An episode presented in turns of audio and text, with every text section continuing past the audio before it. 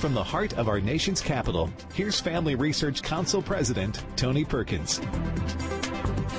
Good evening and welcome to Washington Watch. My name is Joseph Backholm. I'm a senior fellow for Biblical Worldview here at Family Research Council. It's my pleasure to be with you today on this last Monday of February. Today on the program, Air, the Air Force has announced that it will remove adverse information from the records of service members who did not get the COVID vaccine. Now, is this a sign that we are coming to our senses and we will no longer be removing service members who did not get a vaccine that was for many of them unnecessary. We'll talk about that today. Also, a Tennessee law would ban drag queen shows in public and in front of children. We'll talk to the sponsor of that legislation about what he's hoping to accomplish and what kind of opposition he's getting in the legislature as well. The end of the program, we'll talk about a couple different churches who are facing a similar dilemma the Anglican Church and the Methodist Church seem to both be at an inflection point over the definition of marriage and the morality of homosexuality. And this issue appears to be splitting these churches. What's causing the division? What will the result be? And what does it mean for the future of these denominations and Christianity around the world? All of that is coming up today on the program. But first, our headline. New intelligence has led the Department of Energy to join the FBI in concluding that a lab leak in Wuhan, China was responsible for the COVID-19 pandemic. Now it's been three years since the start of the pandemic. And you may remember that suggesting the virus was created in a lab was once not only called a lie, but also a conspiracy theory and also racist things have changed. But what does this new disclosure reveal about our federal bureaucracy and its ability to lead? Joining me now to discuss this and more is U.S. Representative Rich McCormick. He serves on three House congressional committees, as well as the Select Subcommittee on the Coronavirus Pandemic. He represents the 6th Congressional District of Georgia. Congressman McCormick, welcome to Washington Watch. Good to see you today. It's good to see you. And I also believe uh, this is the first time that you have been with us on Washington Watch. So I just want to take a moment and welcome you on behalf of our audience to Congress and just thank you for being here and uh, give you a chance to just tell us very briefly what, what got you to this point.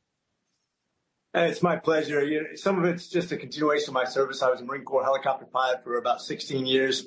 Did some airborne time, uh, served some time in the Persian Gulf, Africa, the Far East.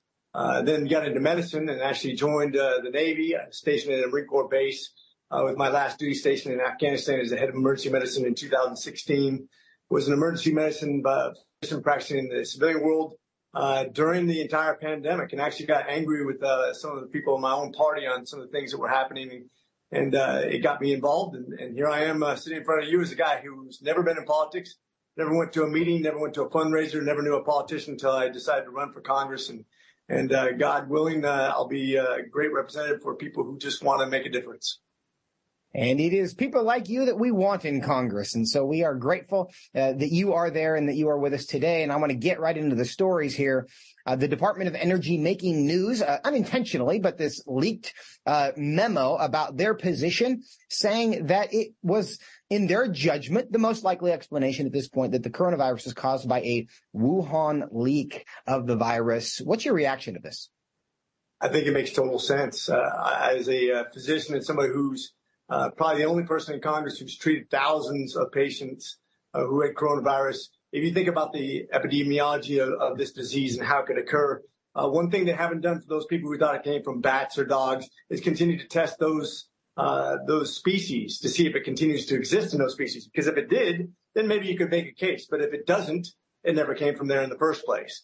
It makes much more sense that in a city that houses a, uh, a, a, research center that actually studied uh, SARS type uh, behavior and actually modified the disease and actually was the epicenter of where this disease began, that makes sense. As a deductive reasoning type person, somebody who's actually thinking about how diseases evolved. And by the way, this took several leaps uh, that wouldn't just happen in the. It, realized most uh, viruses that occur in species stay specific to that species. Occasionally, you have an avian flu, swine flu, and other diseases, but this one took several leaps. Uh, it became very deadly and very specific to humans and it makes much more sense that it was developed in a Wuhan lab.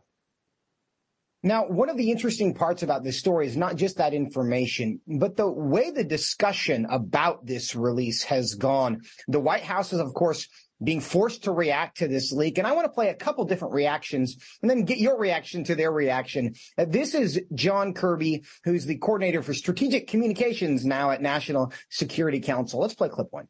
There's not been a definitive conclusion, so it's difficult for me to say, nor should I feel like I should have to defend uh, press reporting uh, about a possible preliminary indication here.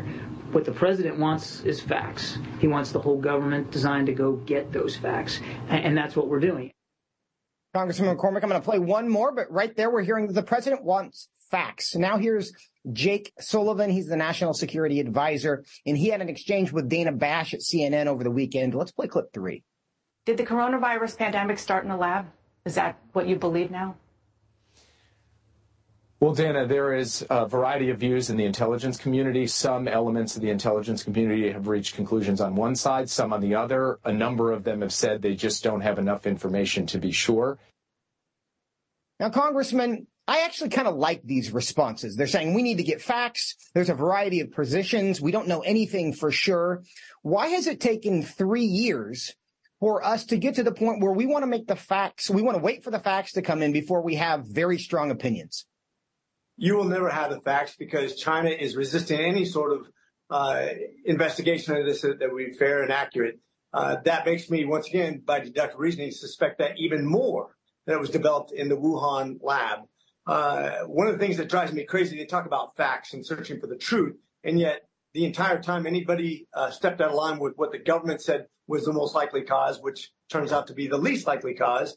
They stifled us. They censored us. They called us uh, crazies. Uh, they even talked about uh, our treatments of the disease or even uh, any sort of origins of, of, modification. Anything contrary to the government's opinion was entirely censored. And actually, we got threatened. I remember when we talked about masks or treatments or the origins of the disease. Anytime I had anything contrary to what the government believed, not based on facts, by the way, but based on opinion, right. uh, based on their chosen experts. Uh, I was literally stifled. I was censored and I was threatened uh, even with my own licensing. Uh, that's the problem with their quote unquote facts and search for the truth. And, and I think that's how a lot of America feels about this. Measured responses are helpful, but we should have started there. Now, Congressman, one thing that's interesting about all of this is kind of the knee jerk reaction early on to deny the possibility. And if you look through the record, and we don't have time right now, uh, people like Dr. Fauci were pretty confident that this did not come from a lab. That seemed to be a fringe, or at least uh, there was an attempt to frame that as a fringe response. I understand why the Chinese government would want to label that as a fringe response and deny that as, as some kind of conspiracy theory. But why were there so many voices in the United States, even within the United States government, that wanted to marginalize that theory? I think we'll be asking that question in hearings because that is a legitimate question that they can't answer right now. Why were they jumping to conclusions without the facts? Why were they demonize anybody who has uh, sincere questions on the origins of this, which would actually uh, point to a nation that had harmful effects on the rest of the world and uh, and there's going to be not only just health consequences but financial consequences for uh, decades to come. Yeah. Now, Congressman, I want to switch topics with you a bit because you serve on the House Foreign Affairs Committee. China, speaking of China, continuing to, has called the U.S. sanctions on Chinese companies involved with Russia illegal because we now know that China has uh, in recent weeks getting uh, much cozier with the Russian government supporting their invasion of Ukraine. Uh, what are your thoughts on this idea that U.S. sanctions on Chinese companies uh, because of their involvement with Russia is illegal?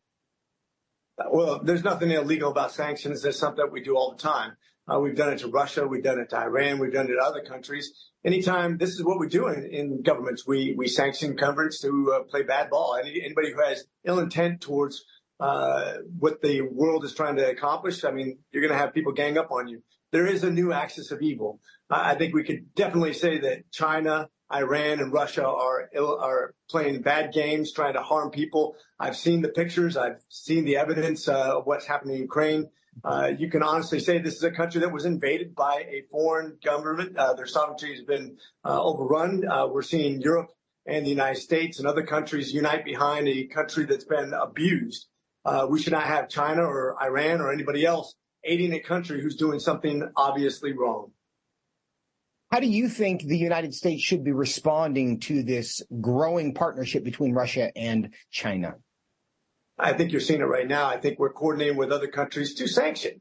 I think this is what puts people into a situation where they have to choose a side. Uh, this is a world economy. This is a world power struggle. There are forces of good and evil at hand. There's there's people who get to determine their own uh, destiny. There's other countries that think that a ruling class of government gets to determine everybody's uh, destiny. And this is what we're fighting for in the very heart of the American politics. Who is control of your life? Is it the individual or is it the government? And we're not just fighting that over against a foreign country such as China or Russia, but right here in the United States, who gets to determine your own destiny? Uh, all along what's made America the most unique, successful country in world history, the greatest country to ever live is because we've empowered people over government, and that is in jeopardy right now. Amen to that, Congressman. Over the weekend, ABC host David Muir asked President Biden about the spending in Ukraine. Here's their exchange, and then I'm going to give you a chance to respond. Let's play clip five.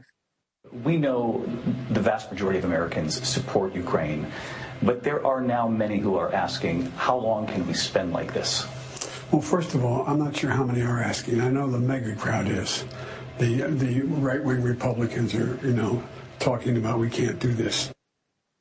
Congressman, what's your reaction to that? I think he's politicizing something that should not be politicized, just like they did with coronavirus. Uh, every time they hear something they don't like, they try to blame it on the far right. These are legitimate questions. If you're going to help a country, you, have accountability. It shouldn't be food food. Uh, I do think we should have a strong response against an invading Russia. I think it is a coordinated effort between at least 30 nations right now. But I think we have to make sure that we answer the people's concerns. That's how you maintain a popular support of any conflict is by answering questions, having accountability, having transparency, and you shouldn't be foo-fooing anybody's concerns when it comes to their hard-earned tax dollars. And that's a very fair point. And there is a thread there in these, in these stories that you point out there.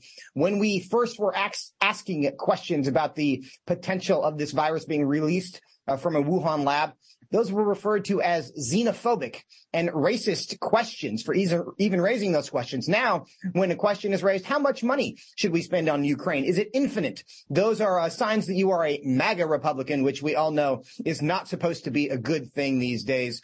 Uh, Congressman, you're on the Foreign Affairs Committee. What's your hope for uh, the situation in Ukraine? How is this going to be resolved, or when is it going to be resolved?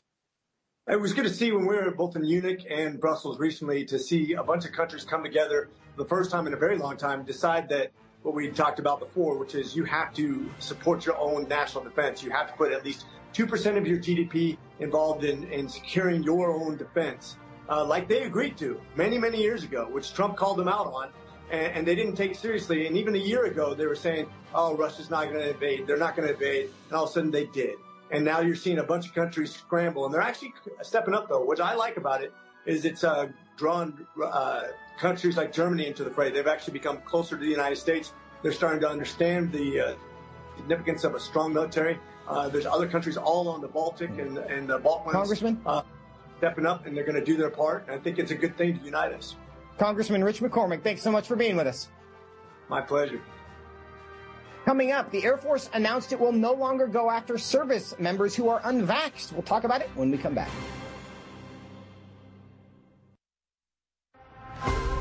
Would you like to spend consistent time in God's Word? Then join Family Research Council on an exciting journey through the Bible. FRC's two year Bible reading plan helps you to approach daily Bible reading intentionally. You will dive deeper into the nature of God and how His Word speaks into cultural issues of today. All wisdom comes from God, and He has given us the Bible as a way to understand the world.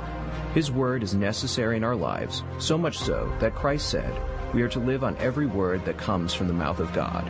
He calls it our daily bread because we need it daily to sustain us and nourish us spiritually, just like food does physically.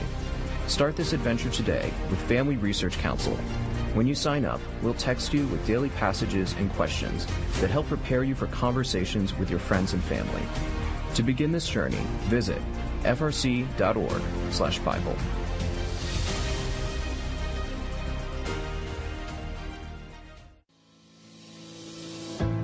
1 Peter 3:15 instructs us to always be prepared to give an answer to everyone who asks for a reason for the hope that we have.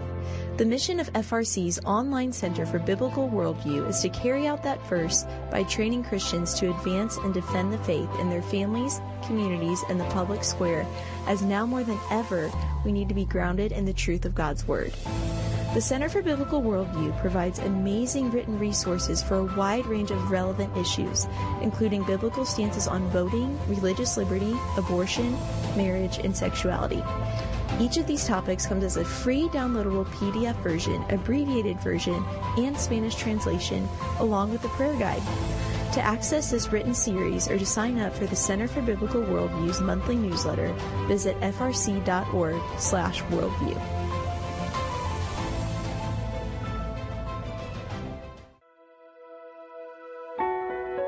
Did you know that from as early as 12 weeks, and certainly by 20 weeks, an unborn child can feel pain?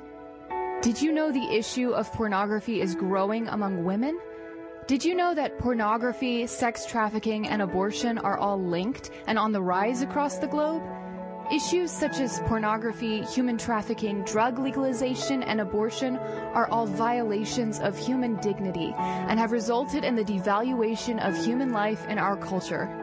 Family Research Council stands firm on the principle that every life has value, ought to be respected, and has been designed for a unique purpose.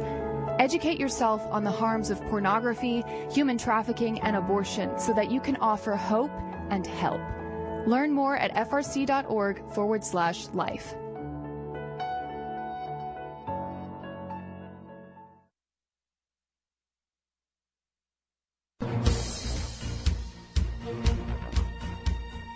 Welcome back to Washington Watch. I'm Joseph Backholm. It's my pleasure to be with you.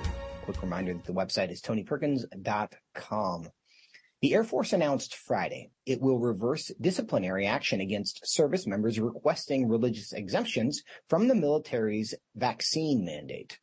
What this sweeping policy change means in practice is that involuntary discharge proceedings against service members will stop immediately. We saw, once again, government overreach based on faulty information and can celebrate this win. But what does it mean now? Joining me to discuss it is Aaron Siri. He's an attorney representing Air Force service members in a mandate case. Aaron, welcome to Washington Watch. Thank you. Good to be good to be here. It's good to have you. Now, tell us uh, how you reacted to this recent announcement from the Air Force. Oh, it's great. It's great news. Um, you know, the Air Force is slowly winding back all of the harm that they've caused. Um, as you mentioned, we represent the, the members of the Air Force that sought a religious exemption to the COVID-19 vaccine. And we are very pleased that the, uh, federal court granted a class-wide injunction against the Air Force discharging any member of the Air Force who sought a religious exemption from COVID-19 vaccine. And the Sixth Circuit upheld that class-wide injunction. And so uh, that relief, once set in place, prevented anybody from being discharged. And then, of course, Congress passed the law uh, spearheaded by Congress Masson and others to then repeal the uh, COVID-19 vaccine mandate in the Air Force. So what's left now is what I would call root and branch relief. It is uprooting, not just fixing on the surface the problem by getting rid of the mandate, but but going all the way down to the roots and every single wrong that has been inflicted on these members of the Air Force for trying to hold tight to their religious convictions, the first freedom under our Constitution must be remedied. This announcement is one more step. It's not a full step. It doesn't fix it all, but it's just one more step towards what I, again, root and branch relief. And what this does is it, it, it is the Air Force announcing they're going to remove any negative marks, GOMORs, flags that, that service members have on their records. So we still have a ways to go. We still have to make sure and we've made this clear in our lawsuit with the DOJ, they have to unwind uh, anybody they've discharged for this wrongfully. Anything less than honorably needs to have a, a discharge that is now uh, elevated back to honorable. People that didn't get paying points need to get their paying points. Folks that didn't get proper flying time need to get catch up time mm-hmm. and various other things that need to be remedied still. But we're very heartened. Uh, this is a step in the right direction. So to that point, you mentioned that this does not necessarily reinstate those who have been dismissed from the airport or from the Air Force, excuse me, over the vaccine. Um, but it stops the proceedings for those who are in the process of being dismissed. What remedy, if any, is available for those who have already been removed but would like to be back in the Air Force? Uh, uh um, so the just, just, as a point of clarification, the um, what stopped the proceedings to discharge anybody was an injunction issued many months ago, um, issued in, the class action case we brought, and then it was affirmed in the Sixth Circuit. And so those proceedings stopped long ago. And what this, uh, what was just issued um, three days, two, three days, two, three days ago was that the Air Force put out an announcement that if you got any flags on your record, GOMORS, or any other negative marks on your official record, those would be removed. They would be erased. And that's critically important. If you're in the Air Force yeah. and you want to advance in your career, you can't do that with a GOMOR on your record. You're actually yeah. stuck. So that's what that's what that that's what that did.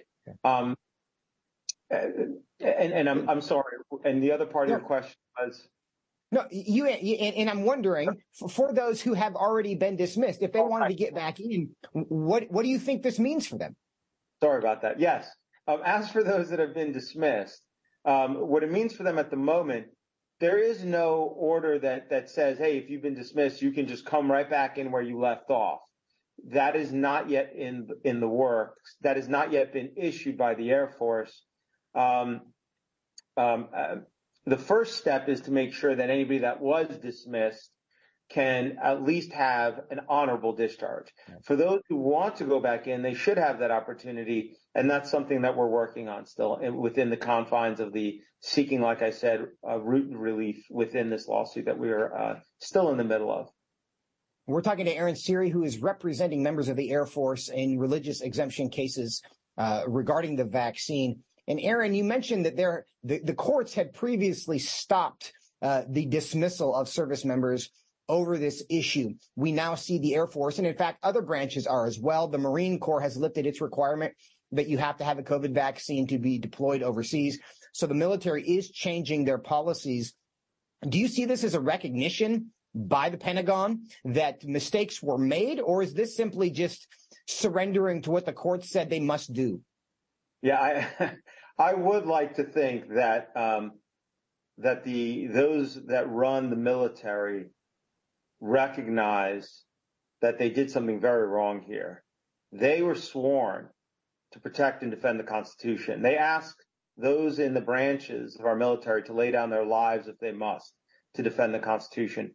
And the very first freedom in the Constitution, the freedom this country was founded on, is religious freedom.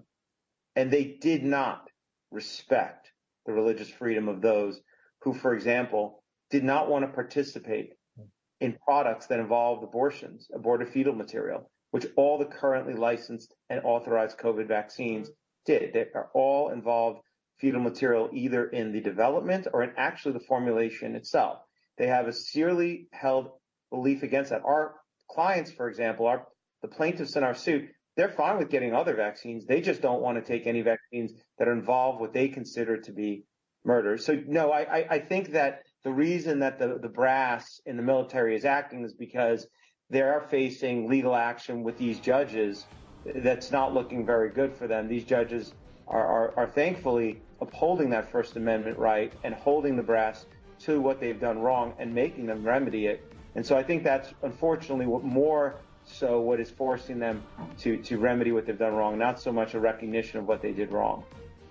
Well, hopefully that will come with time or simply new leadership because uh, this was a problem. It continues to be a problem. But Aaron Siri, we're grateful for you uh, jumping into the fray on behalf of those who have been threatened by what the Pentagon has done here. Aaron Siri, thanks for your time today as well.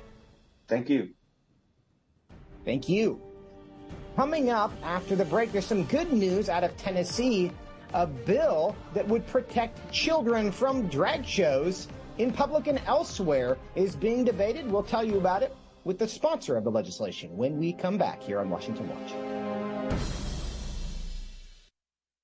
Are you a university student? Do you know a university student, specifically one who wants to grow as a Christian leader to positively influence public policy and the culture? Look no further.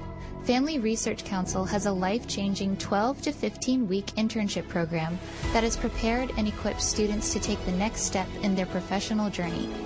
With a speaker series focusing on careers and callings, lectures from prominent conservative leaders, and weekly biblical worldview training, students will grow in personal and professional development. Interns have the opportunity to work in policy, communications, event planning, and more. They will gain real-world experience working directly with our experts who will guide them in pursuing careers of influence so that they can make a difference wherever God calls. This paid internship offers fully funded housing in the heart of downtown DC, giving you the chance to experience our nation's capital. Visit frc.org slash internships to apply. What is biblical masculinity? In our culture of gender confusion, there aren't many examples of godly manhood. Men, husbands, and fathers need to find a model of godly manhood, leadership, and strength. But where can they find it in our culture? Stand Courageous Men's Ministry was created to help men find this model of godly manhood and to develop a strong biblical character, cultivate positive habits, build and rebuild relationships, and make commitments that will move men closer to God's good purpose and design. Men who will stand courageous. Join us at a Stand Courageous Men's Conference to discuss critical aspects of masculinity. These conferences are led by men who understand the issues men face. They unpack our role as a defender, provider, instructor, and battle buddy so that we can make an influence as a chaplain inside and outside the home. Learn more and find a Stand Courageous event near you at standcourageous.com.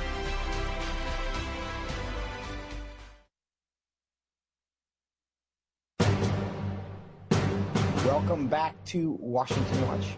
My name is Joseph Backholm, sitting in for Tony today. I'll be back in the chair with you tomorrow, but until then, it's my pleasure to be with you. A quick reminder that you can ask Mayor Norton and the Port Wentworth City Council to issue a public apology to former officer Jacob Kersey for having discriminated against him because of his faith and for violating his First Amendment rights. You'll likely remember that Jacob Kersey is the police officer that was forced out of his job because of his public statements made in his private time about what marriage is. If you don't want that to become a more common part of life in America, we encourage you to sign the petition at frcaction.org slash Jacob.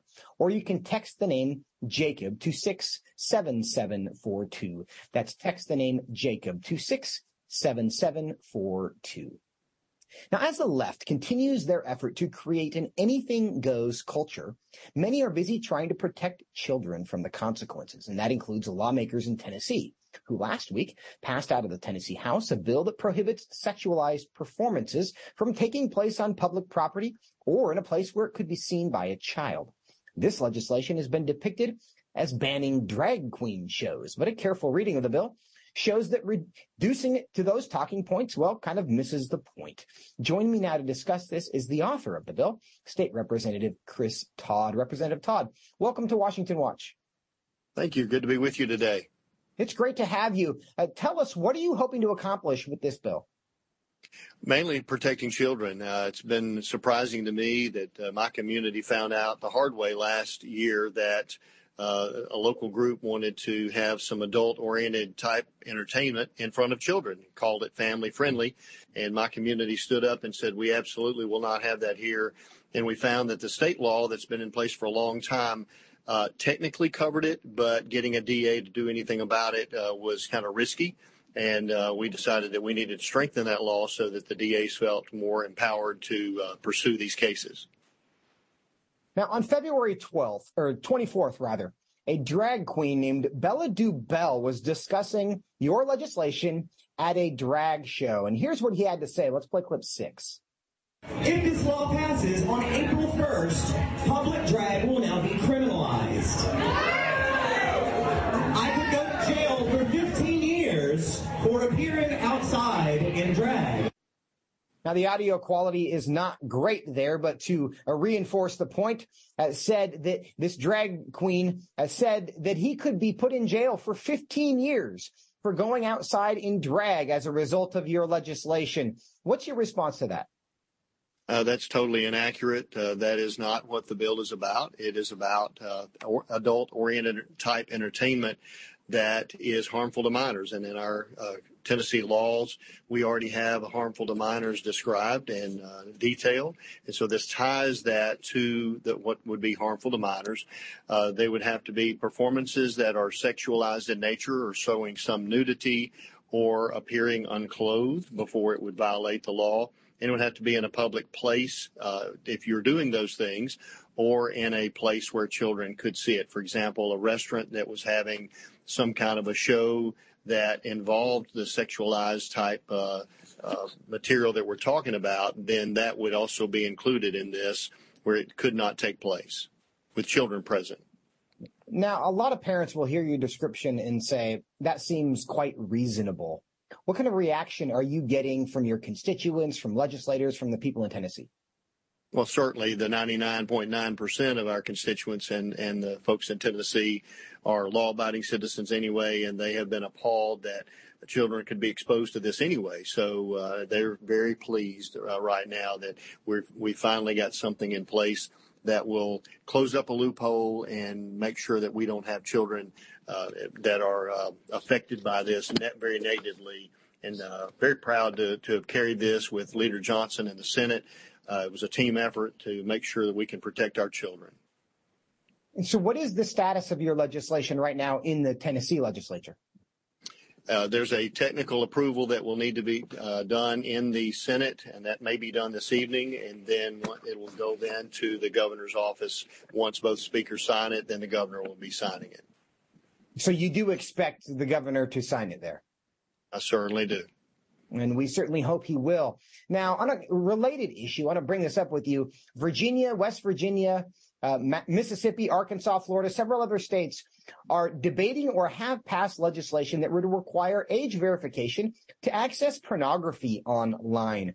Do you think that's um, another way? Do you think there's just this growing awareness of all of the, the threats to the innocence of children and, and that we can work together in a lot of ways to uh, protect that?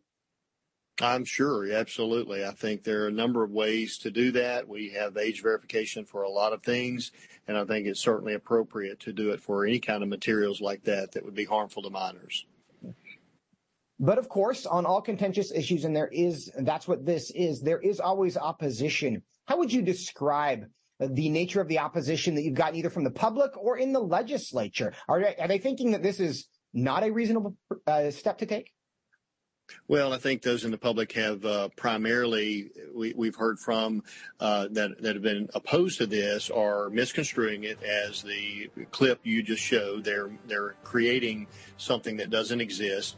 Uh, the others, though, that actually want children exposed to these bad things, I believe, are supporting pedophiles because uh, we've had testimony in committee that that's exactly what these kind of uh, uh, entertainment shows are directed toward, and that is to groom and recruit children to a lifestyle that uh, that they're not old enough to even understand. And so, um, very, very, very proud to uh, have carried this, and really proud of my state because uh, so many of our constituents have stepped up to the plate in numerous communities around the state for these fr- family-friendly shows, and it said absolutely not. We're not going to have that here. Representative Chris Todd from the great state of Tennessee, thank you for your time and thank you for le- your leadership as well. Good to be here with you. Thank you. Coming up next, couple church splits developing over the issue of marriage. We'll talk about it when we come back. What is biblical masculinity? In our culture of gender confusion, there aren't many examples of godly manhood. Men, husbands, and fathers need to find a model of godly manhood, leadership, and strength. But where can they find it in our culture? Stand Courageous Men's Ministry was created to help men find this model of godly manhood and to develop a strong biblical character, cultivate positive habits, build and rebuild relationships, and make commitments that will move men closer to God's good purpose and design. Men who will stand courageous. Join us at a Stand Courageous Men's Conference to discuss critical aspects of masculinity. These conferences are led by men who understand the issues men face. They unpack our role as a defender, provider, instructor, and battle buddy so that we can make an influence as a chaplain inside and outside the home. Learn more and find a Stand Courageous event near you at standcourageous.com.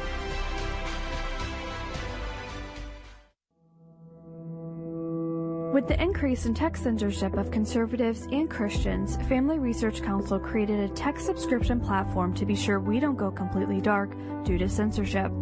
It is important to us that we stay connected with you and that you stay informed. So if we get canceled, you can still access updates on faith, family, and freedom. How? Just text STAND to 67742 to sign up for our text alerts, and you will get FRC's content straight to your phone. Again, just text STAND to 67742 and you will get alerts on the biggest stories of the day. With just a simple text, always have access to our content and stay informed and connected with like minded community. Text STAND to 67742. That's STAND to 67742.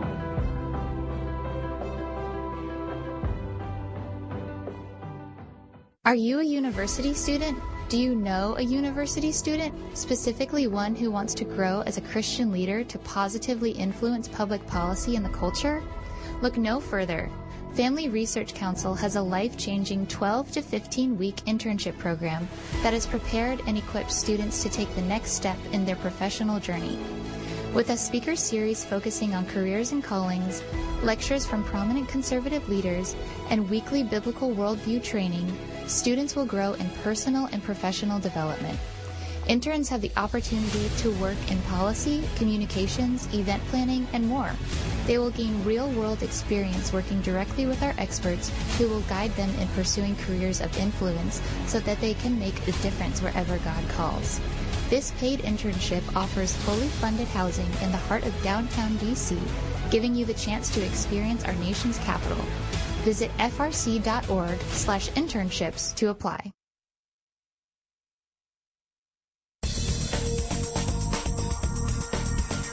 Welcome back to Washington Watch. I'm Joseph Backholm sitting in for Tony today with you. A growing rift over biblical marriage has divided the Church of England. Church leaders recently voted to abandon biblical teaching and support a proposal permitting same-sex couples to receive official church blessings and prayers. In response, the Global South Fellowship of Anglican Churches, which represents 75% of the worldwide Anglican Communion, strongly rebuked this position. In addition, the Methodist Church is experiencing conflicts over marriage and LGBT issues as well.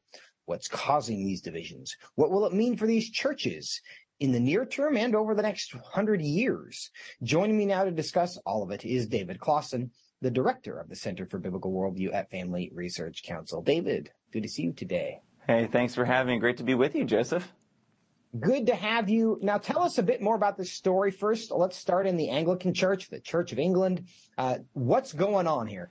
Yeah, it's a fascinating uh, development what's happening over there in England. So just a couple of weeks ago, uh, the, the, Church of England got together, and that's kind of the, the mother church of the worldwide Anglican Church uh, for their annual meeting. And after several years of studying the question of same-sex marriage, and after all, I'll add, coming under intense pressure from government leaders, because uh, again, the Church of England is the official state church of the United Kingdom of England. And after years of studying this issue, they decided not to change church doctrine. Uh, they decided not to change the definition of marriage as how the church has always understood the definition of marriage. However, uh, they did decide that they are now officially going to allow priests who choose to participate to allow special blessings uh, for same-sex uh, couples who want to receive these blessings. So if a same-sex couple were to be legally married, they could come to their local church and receive a blessing. Now it's it's interesting. Part of what they did is they released a statement, Joseph, where the, the official uh, leaders of the Church of England said that they lament and repent of the failure of the church to welcome LGBTQI plus people. In a couple of years, they're going to have to add more letters to that. Then they, they lament and repent of the failure to welcome these people and for any harms that LGBTQI plus people have experienced and continue to experience in the church. So it's a, a muddy statement that they've put out, trying to almost find a third way. And to be determined guidance will be given on what kinds of blessings and prayers these couples will be allowed to receive and let's get into that. You you stated this as a muddy statement, and I would agree with that description. Let's see if we can provide some clarity, because you note that they did not actually change their official church doctrine with respect to marriage and presumably homosexuality. Correct me if I have uh, described that inaccurately. But will the Church of England now perform same-sex marriages, or you describe this as a blessing that they will give? Is are they trying to make a distinction between those things? They are, Joseph. That, that, that's what was so fascinating. You know, historically, kind of the Anglican Church, the Church of England, was kind of seen as like a third way between historic Protestantism on one hand and the Roman Catholic Church on the other. So they've kind of always prided themselves on trying to find a third way.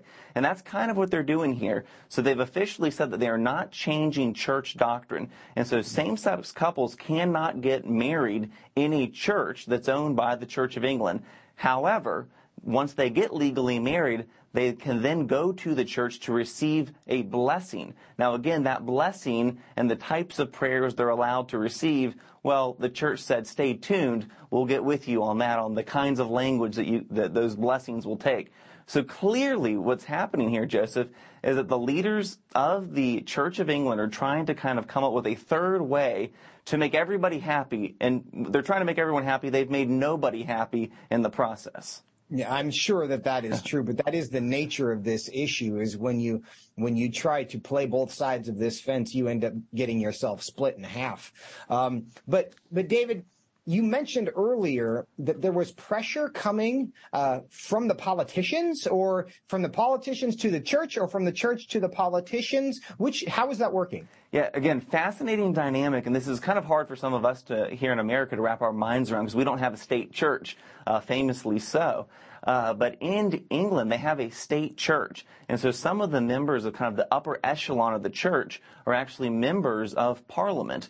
And so you have, they serve in the House of Lords, but you have members of parliament, um, especially members of the Labour Party, who in recent years and earlier this year, uh, begin, because the church has been studying this issue for several years, and they said, uh, essentially what these politicians have said is that the church doesn't change its position. If they don't do something, then maybe we should enact special legislation to maybe take some of the privileges and rights away from the church. And so I think this kind of third way approach that the church took a couple of weeks ago, some have interpreted this as trying to appease some of these politicians, again, many in the Labor Party, who have started breathing down the neck of these church officials saying, hey, same-sex marriage has now been legal for, you know, uh, since I think 2014 in England. It's time for the church to get with the program. So again, I think this was kind of the church's attempt to so-called get with the program. And again, they've made nobody happy it does feel like a political compromise made by politicians about an issue uh, that is supposed to be uh, theological uh, in nature um, and presumably not something that you can just kind of parse and negotiate your preferences. We're supposed to be consulting with uh, the chief theologian on such matters. But you also mentioned, David, uh, that there is strong opposition to this position that has been taken chiefly uh, among the Global South Fellowship of Anglican Churches, which I understand to be chiefly, if not entirely, in Africa. Tell us about that response and what's happening there. Yeah, so this is astounding. So kind of the way the Anglican Church is set up, you know, the Church of England kind of is the mother church, uh, the historic uh, first uh, church. Uh, but since then, uh, there there's hundreds, or thousands of, of Anglican Church uh, across Asia and Africa, even some in South America. And in response to the decision of the Church of England, Joseph, uh, you had about 15 uh, leaders in, in, these different countries, kind of overseeing different uh, dioceses, uh, release what, what is nothing short of a remarkable rebuttal uh, to the Church of England. And this is signed by leaders uh, kind of in the global south which really compromises 75% of the Anglican membership. And, and one line I'll read to you, Joseph, from their statement. They said this. They said, as the Church of England has departed from the historic faith passed down from the apostles by this innovation, extraordinary language, the, the, describing what the, the, move of the Church of England, describing this as an innovation. And, and, this is absolutely nothing but a historic innovation. You know, the, the Christian church for 2,000 years has been clear on the morality of homosexuality and same-sex marriage. So what the global South leaders are calling an innovation is absolutely an innovation. And so that what, and then they go on to say that the Church of England has chosen to break communion with those provinces who remain faithful to the historic biblical faith.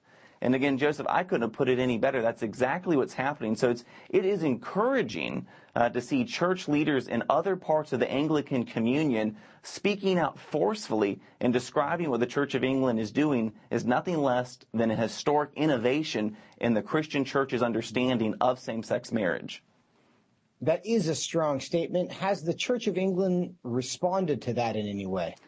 I believe they have, and I think that the statement that I saw was uh, they said, well, you know, we, we, they're calling for unity right now, and kind of just for the next couple of months to be a season of just hearing one another out, which again, they're just trying to buy time because again, the Church of England for the last several years has been studying this issue.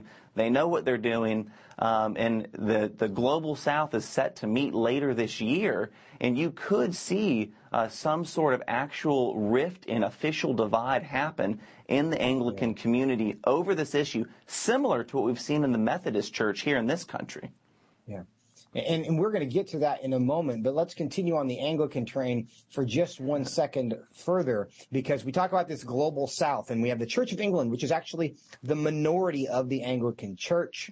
It also, um, for for the purposes of this discussion, I'm going to point out that's the white part of the church, and then you have the non-white part of the church in Africa and Asia, and we used to refer to that in in other contexts. We would uh, refer to the uh, to the this is some kind of imperialism. Yes. And it's basically sexual imperialism that the West is now trying to impose on the West of the rest of Africa and Asia, saying you must submit to our new understandings, our new innovations, as they described it, about sexuality. It's not likely to be framed that way by the West, though, is it?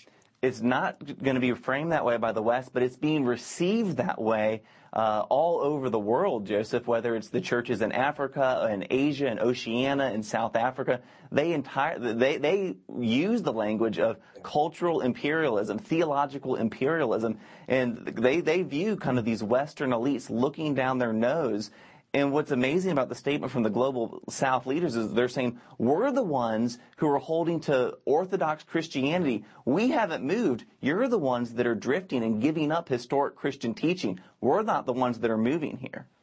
So isn't this the moment where the social justice warriors are supposed to come to the defense of the non-white nations that are being targeted by this kind of ideological colonialism? You know, those who play the identity politics surely don't know what to do with this when you you have these dynamics. Uh, but unfortunately, Joseph, I think so many of these cultural elites, including in the Church of England, are so beholden right now to the moral revolution that even though one of their other kind of uh, pet projects with uh, multiculturalism or whatever you want to call it, uh, when these things come to loggerjams, it's interesting to see, Joseph, the moral revolution seems to always win. Sexuality will always trump whatever claimed objections they have to the white patriarchy spreading its uh, invidious ways across the globe. When the white patriarchy serves their purposes, they will no doubt be okay with that. Of course, uh, for our purposes, we understand that this should never uh, be considered in terms of white and black, and the color of the people expressing the ideas is totally irrelevant. Uh, we should always be on the side of truth. This just illustrates one of the challenges that you face when you pretend uh, to value people's perspective more or less based on their skin color. But David, in our remaining minutes here, let's talk about the other church that is experiencing a similar divide, the United Methodist Church. Tell us what's happening there. Yeah, just just briefly, in 2019, the United Methodist Church, which uh, one of the largest denominations in the world, they have about five and a half million members in the United States. Uh, they reached a kind of a, a point where, uh, over the issue of same-sex marriage and homosexuality, they couldn't find agreement. And so what's remarkable that the conservative uh, Methodists kind of demanded uh, that they reach an agreement to where these churches could keep their property, they could keep their buildings. And so uh, the deadline is approaching later this year. So across this country, in the 30,000 United Methodist churches, each church now is having to have a time of deliberation and then they have to have a vote. And that vote needs to be two thirds. And if it's two thirds, then each individual congregation can leave the United Methodist denomination. And so it sets up a real, about 1,800 churches, maybe closer to 2,000 of the 30,000 have, including some really large churches, have voted to leave Joseph. But to leave, you have to make that decision, and you still, you're still on the hook for some money as well. And so it's going to require every pastor to show courage in leading their congregation through this. And thankfully, we've seen some big examples in Texas and South Carolina recently uh, where those churches have decided to leave over the issue of same-sex marriage and homosexuality. So you say 30,000 United Methodist churches are going to conduct an election between now and when was the deadline? I think it's at the end of this year. Okay. That is certainly a story to follow uh, because again, the United Methodist Church, one of the mainline denominations, yes. the Anglican Church, historic mainline uh, denominations. David, just um, near term and short term, how do you think these things are going to play out? Yeah, I, have been encouraged in the reports I've read, Joseph, of different uh, pastors leading their people through this. Because, again, as Christians, we do care about the unity of the church, and we should strive for unity. That's what Paul exhorts in the New Testament. But when you have different denominations that take a clear stand against God's mm-hmm. word, you, you, can't unify over something that, that there, there's no third way of standing for biblical truth or compromising and giving into the moral revolution. And so the way I see it playing out is I think you'll see many congregations making bold, courageous stands to leave. I think many, probably the vast majority of United Methodist churches are just going to say, we're not going to do anything because we don't want to be perceived as political. And by virtue of not doing anything, the default decision they're making is staying in a denomination that is sliding towards uh, complete acceptance of the moral revolution. This is just further evidence that in this revolution, the sexual revolution in this cultural war, there is no neutrality. It is coming for you. And we are finding uh, the ground in the corner where you can hide and stay away from it is shrinking around us. And eventually everyone is going to have to plant their flag and make that decision. But David, then look longer term. We know that there's going to be a split within the Methodist Church. There's going to be a split within the Anglican Church. What's that mean for these various sides as you look forward generations? Yeah, when you look forward generations, I think the, the theologically conservative, faithful, orthodox denominations are going to get smaller and I, I lament the influence that it's going to have on society and culture when you have a shrinking church. But I do think we'll find centers of vitality, centers of fidelity to God's word. And my hope is that those churches will be bastions of truth and, and incredible witnesses to their community. And so culturally, a shrinking church is you know that's that's not good. But I do think that there will be uh, bright spots all over the map in this country and elsewhere of churches who choose to be faithful. And we need to pray, even outside the, for churches outside our own denomination, pray for faithfulness, because at the end of the word, God has a side on these issues, and we want to be on His side. And David, you mentioned the various ways in which we are looking for a third way to avoid the conflict. But let's remember, at the heart of the gospel, the beginning of the gospel is repent and believe. There is no third way. You either repent and believe, or you do not repent and believe. Jesus doesn't give us any other options than that. Therefore, we do not present any other options to the world. David Closson, thanks so much for your time. Thank you, Joseph. And friends, I want to reiterate the last point that David made there. In all of these conflicts in the Anglican Church, in the Methodist Church, and perhaps in your church, pray for wisdom, pray that truth prevails, pray that God wins, and that we all have courage because, in fact, we need to fear God and nothing else. We'll see you next time here on Washington Watch.